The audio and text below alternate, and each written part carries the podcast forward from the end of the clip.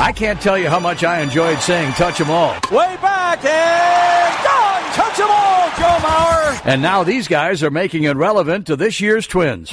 Now, our two resident hardball nerds will attempt to touch them all on the week's news surrounding the Twins in MLB. Here's Phil Mackey and Derek Wetmore. Hey everyone, I'm Phil, and that's Derek, and this is the Touch 'Em All Twins podcast.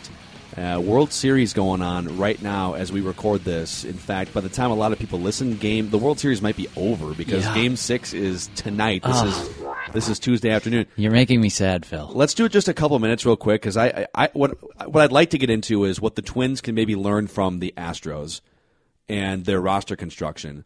But just real quick, I don't want to hyperbolize because it's easy to be a prisoner of the moment and and to to have recency bias. But the first five games of this World Series, this has to be one of the great dramatic star-filled World Series in the history, let's say recent history of baseball, and the fact that much like when you're watching the Golden State Warriors in the NBA the past few years, and you know that you're watching something that just doesn't compute in your mind. Yeah. Why are these guys hitting 35 foot jump shots from you know every direction? Like what? The game doesn't look the way that it used to look for me. Baseball doesn't look the way that it used to look even five years ago, and it's just sort of mind blowing right now. I tend to think about Game Seven of last year as making that sort of an epic World Series, and I think anytime you go to a Game Seven, no matter how boring the first six games were, it's going to be remembered as an epic Game Seven. I, I was, dating myself a little bit, but I was like six months old when the Morris Smoltz duel happened in '91, and so I can't really speak to the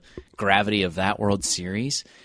Um, but no matter how this finishes, whether it finishes tonight or if it goes a game seven and we're wrapping this thing up tomorrow, uh, the first five games have been awfully incredible. And I do wonder.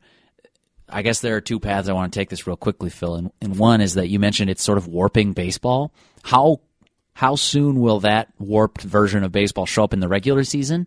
Because we've seen even super bullpens wear down with overexposure in Yeah. this series. Well, That's fascinating to You me. know, and that's I, I think that it's possible that we've jumped the shark already with this this hashtag Maybe. bullpenning, right?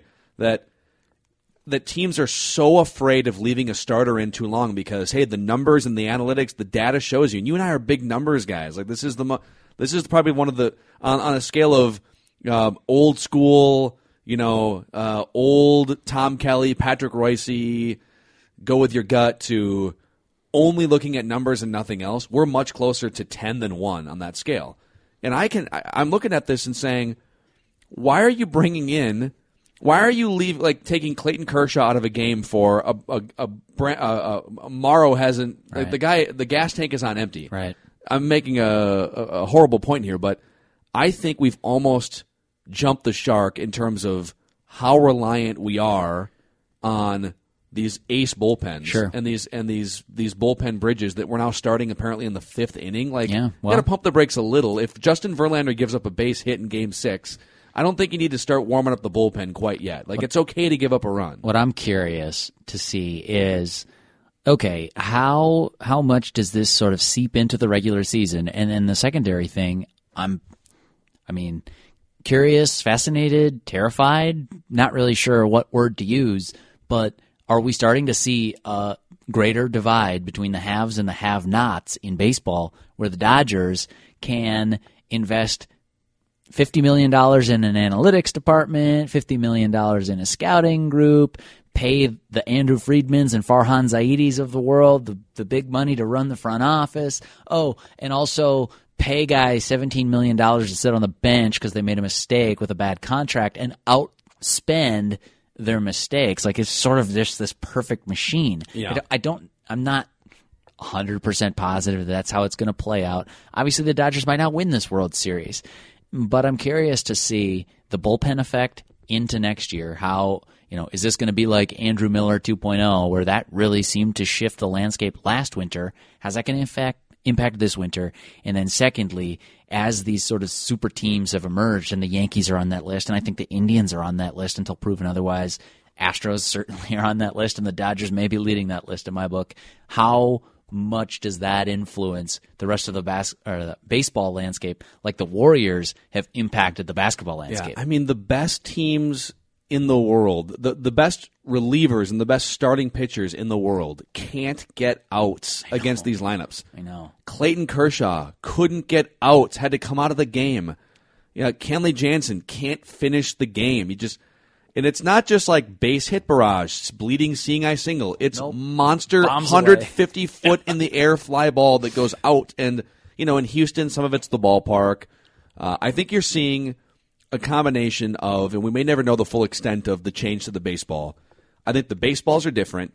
And I think that's colliding with the fact that hitters are looking into the science of what generates the most production. Yeah. So if the baseballs are more prone to fly an extra five or ten feet, and hitters are taking a much more calculated, towering fly ball approach, guys like Jose Altuve, and this is where like my reality is so warped.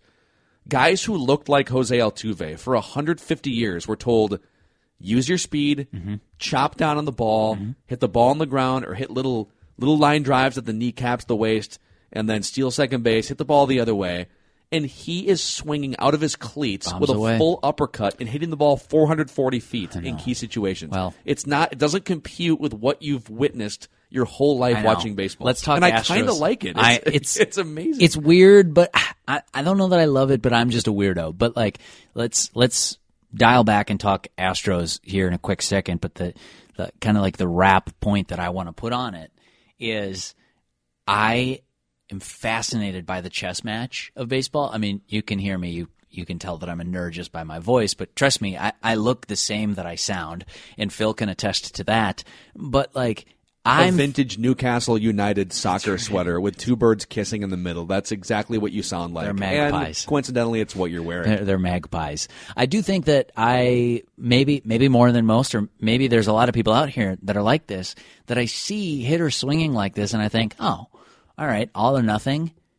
As a pitcher, if I, you know, if I'm a pitcher, the mindset is nice. I got him. Like, yeah, I'm going to give up some home runs. I'm I'm going to give up my 20, 25, 30, um, who knows? Fast forward this thing, maybe it's 50, maybe it's 60 home runs I'm going to give up over the course of a year. But what I see is they're opening up some holes in their swing that I can exploit too because I'm using data. They, they're not the only ones that get to use, you know, biomechanic feedback loops and figuring things out through the numbers that says, hey, here's how the pitcher's beatable. Here's how he's exploitable, especially when he gets tired. As a pitcher, I'm saying, okay, this guy loves the uppercut swing. He's going to love to go get a fastball at his eyes because he thinks he can hit it out in the bottom of the seventh of a close game. I'm going to elevate. I'm going to try to beat him up there, or uh, I'm going to try to get him to expand the strike zone, which is the same conversation you've been having for 50 years as a pitcher. It's just taken on a new shape, a new tone. I'm I'm curious to see as that risk reward relationship grows even more magnified. Yeah. The risks obviously are higher because you give up a home run to the smallest guy on the other team. You know, Alex Bregman might be my new favorite player in baseball. He's No. cool. Uh, Ehire Adrianza is going to take you deep a couple of times if you challenge him upstairs. Mm-hmm.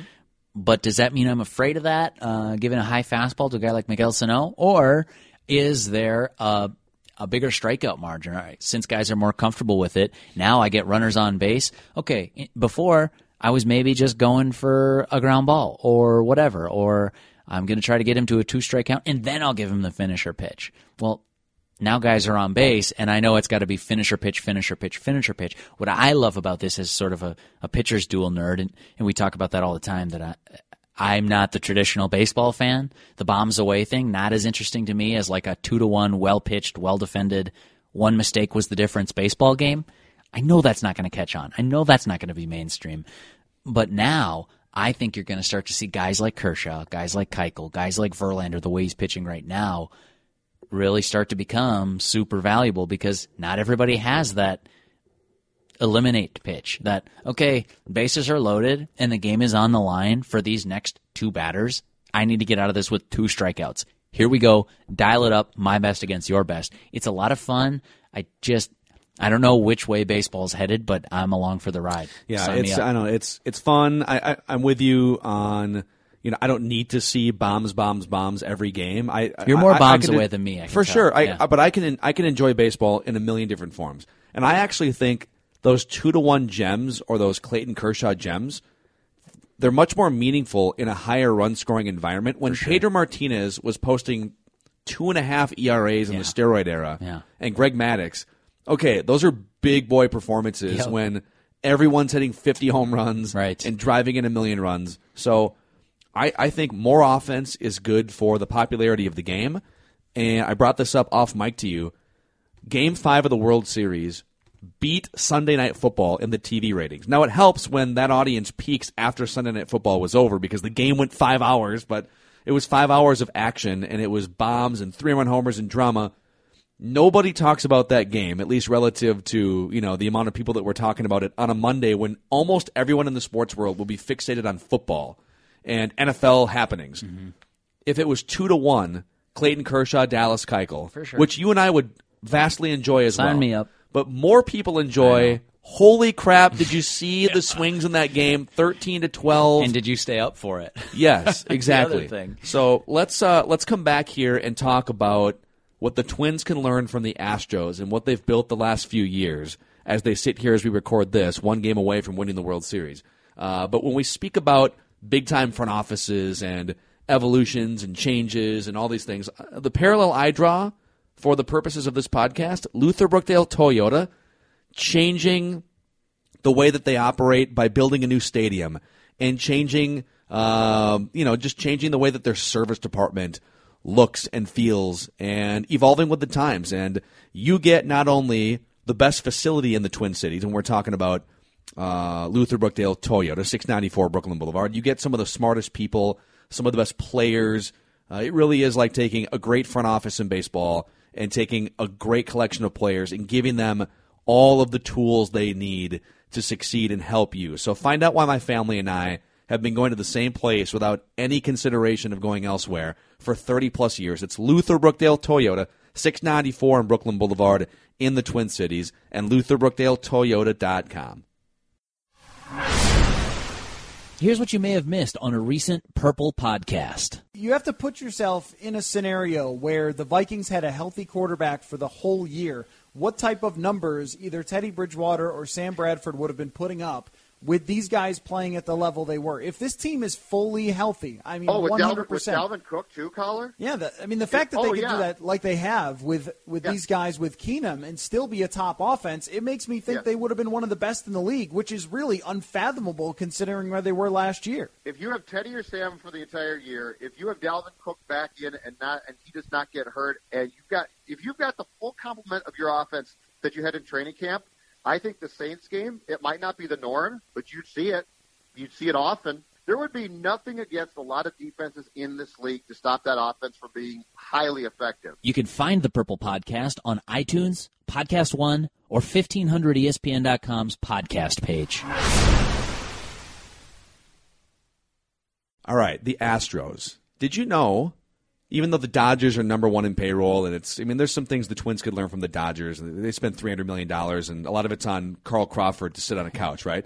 So they're going to spend and, and, and they're going to buy big time contracts, and they're going to they're going to jettison players who they have to pay for four more years because they can. Did you know the Astros have the 18th highest payroll in baseball? Yes, I did. possibly the best team in baseball, No. has the 18th highest. The Astros didn't spend a lot more money than the Twins did to put this product on the field. Best lineup for my money in the American League.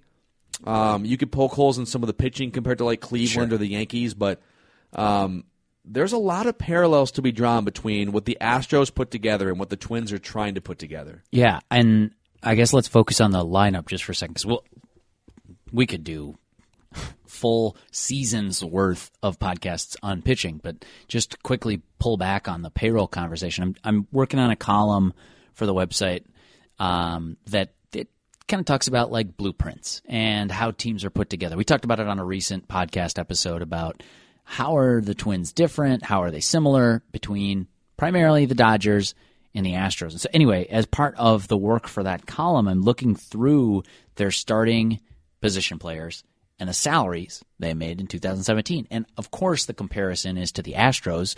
The Dodgers are the interesting one on the uh, the position player side of things because if I told you, hey, I, I would say both. I got some ammo for both. Okay, actually. all right, But let's hear but it. keep, No, go down the Dodgers path first. Okay, so the Dodgers is interesting because they are paying a guy like Adrian Gonzalez, Andre Ethier, guys that are just making a lot of money that How many times have you heard their names called this World Series? Yeah, Ethier had some at bats. I think he had a single in the last game. Yeah, and headlines were made, and so the the Dodgers is really fascinating to me because um, they're spending a ton of money on pitching. Don't get me wrong; I'm I'm not trying to hide from the fact that they have the most expensive per year player on the planet.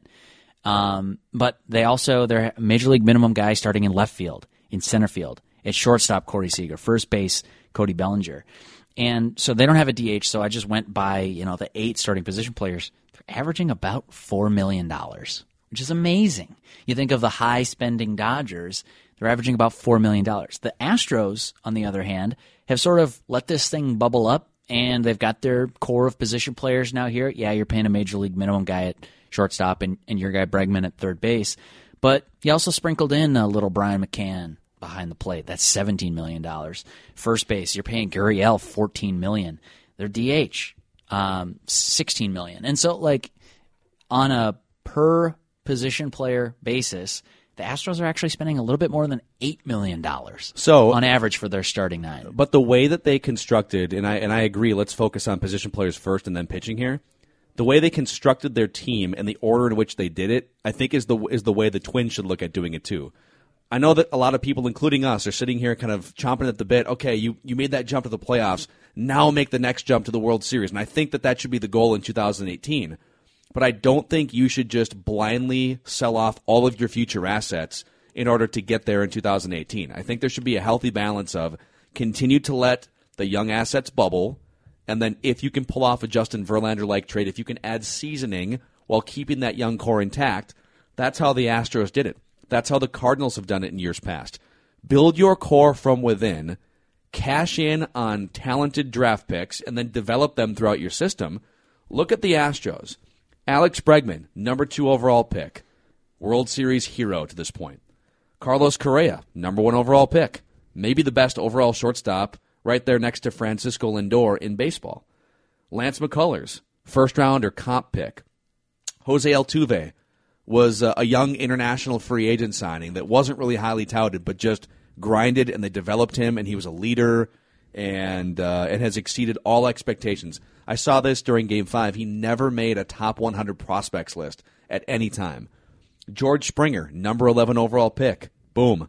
Uh, onto the pitching side, Dallas Keuchel was a seventh round pick. Like they're just they're identifying talent, they're developing it, and then the patience pays off as all these guys come up to the surface at the same time. Gurriel, you mentioned that was a Cuban signing. Uh, Ken Giles, they traded for him. I believe he was with Philadelphia, but he wasn't the Kent. Now he's kind of soiled himself a little in the playoffs, But but, he helped But he's been here. awesome the last not couple here years. him. Yeah, uh, Devenski has been a key bullpen guy. Traded before they acquired him, I think, from the White Sox. I want to say a few years ago, and then uh, even Marwin Gonzalez hit 23 home runs in the regular season. That was an international free agent signing. Get that collection together where it's international free agents. Uh, I guess Gurriel was like 32 when they signed him from Cuba, so that might be a bit of a different example. And once you have that core group, that's a winning team right there. That's a playoff flirtation team that you saw win 86 games a couple years ago. Then you go spend on the designated hitter for 15 million. You trade some future assets for a Justin Verlander, and now you're sitting here knocking on the door of your first world championship. I love that blueprint. Easier said than done, obviously, but I feel pretty good about what Derek Falvey and Thad Levine have started to put together behind the scenes, scouting, development, and putting together that blueprint. Yeah, I think though, like I don't want to let that be an excuse to not aim for the World Series, Oh, you should aim for the World right? Series. Like 100%. if you're talking free agent, But the Astros spending- aren't there if they don't put together that core group and so that's part one and make the trade for Justin Verlander. Like you have to have both. And if it means cutting off part one early to chase part two, I think you have to make sure part one, which is your core, is intact before you chase part two. So you're saying don't trade Nick Gordon, don't trade Royce Lewis. well, if you trade Nick Gordon name for Chris Archer, like that's where I'm torn because Chris Archer has four more years, Who says and he's no? awesome. we should just do a podcast. Who says no?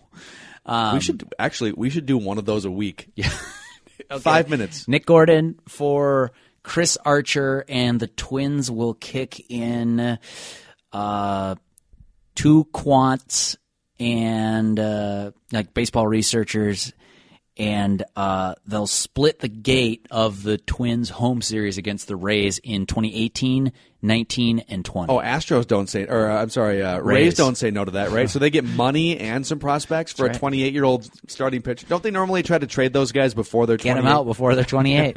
uh, who says no?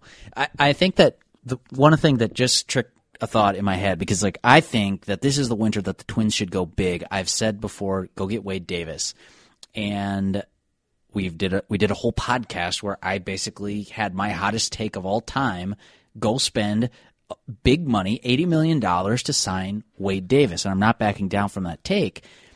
I think where I'm with you is I wouldn't trade Byron Buxton to get Chris Sale or whatever. Well, that's I, I would scale it back to like, would you like, under what circumstances would you start to trade the Nick Gordons, Okay. and the um, you know Stephen Gonsalves sure, types, Fernando Romero. those guys that aren't quite there, but might be really soon. Because you know what? Because guess what? There was a lot of Astros fans that would have absolutely traded Alex Bregman Yep. up until about five months ago. Yep. Or uh, there are probably some people on the bandwagon now that would have traded him until about five games ago. Sure. But I think that the Twins do have some similar pieces, and it's interesting to draw the line comparing the two. Now, I don't think you should stop yourself from spending big money this winter. I, I think you should absolutely expect to see payroll go up this winter, even before Mauer's contract comes off the books, and you can really roll up your sleeves and start spending some money. Uh, but what you mentioned you know, get this core in place and then pull the trigger on a Verlander trade. Which, by the way, can we talk just for two seconds about how crazy it is that a guy like Justin Verlander is available at the waiver trade deadline and that you wind up with him? You know, it's because his his that he's an ace. contract a month before that, and still I think right now because he has a few years left on that contract Mm-hmm. Yep. at like twenty or twenty five million dollars a year. Yep. You They're know, team, nobody nobody wanted to claim him and wind up with that contract, but obviously now I think a lot of teams would say, you know, that contract's not so bad if I could be playing in Game Six of the World Series. Good on the Astros for figuring out that Verlander had sort of fixed himself late career, and now he might be this ace of aces again. That's awesome. It's great for baseball. Um, as a, as a, just a fan of the game, it's really cool to see a Justin Verlander renaissance. But one thing that I think is going to go underrated and will continue to do, even if the Astros seal the deal and win the World Series, people aren't going to give enough credit to how forward thinking they were about building that bullpen. They went and got Ken Giles, Chris Devenski, um, Luke Gregerson was a great reliever for a while, and like you know, there there are these components that now, in retrospect, it's like, oh yeah, well, duh, the game's going towards bullpen dominance, and the you know several Ken Giles performances notwithstanding in this World Series, the Astros just stumbled into a bullpen. No. They thoughtfully created this thing and made some of these pitchers who they are. So the point I want to make there is A, they were good at that, but B, they saw a an obvious trend or an obvious thing in the market to exploit before it emerged as obvious. And that's something that you know, I'm not smart enough to figure out. But what's the next thing? What is it?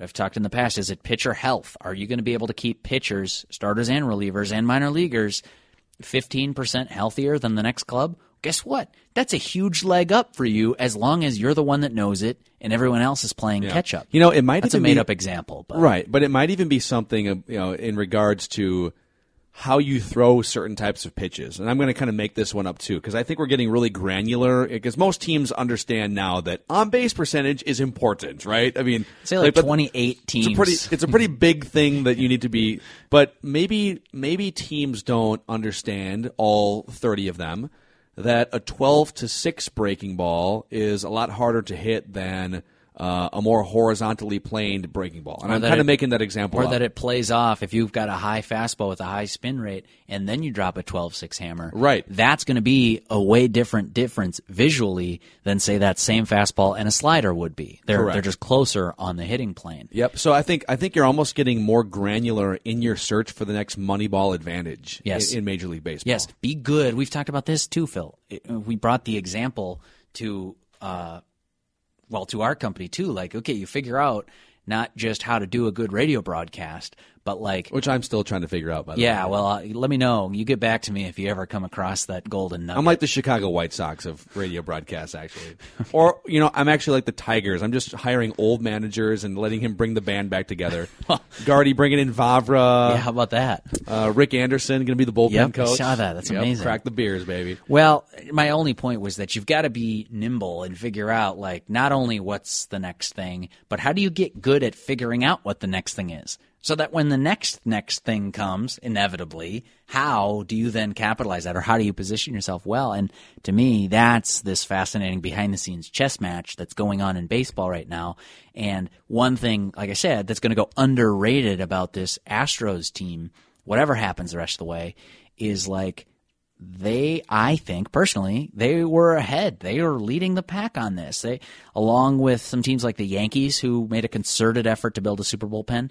Last year's Cubs team which swung for the fences and got an Aroldis Chapman deal done so that they could boost their percentage chance of winning the World Series by whatever fraction of a percent and they gave up big future assets to do it. But Theo Epstein said at the time, and I remember the quote and I love it opportunities to win the World Series are precious. We're not going to leave this to to chance if there's anything we can do to further that cause now that we're here.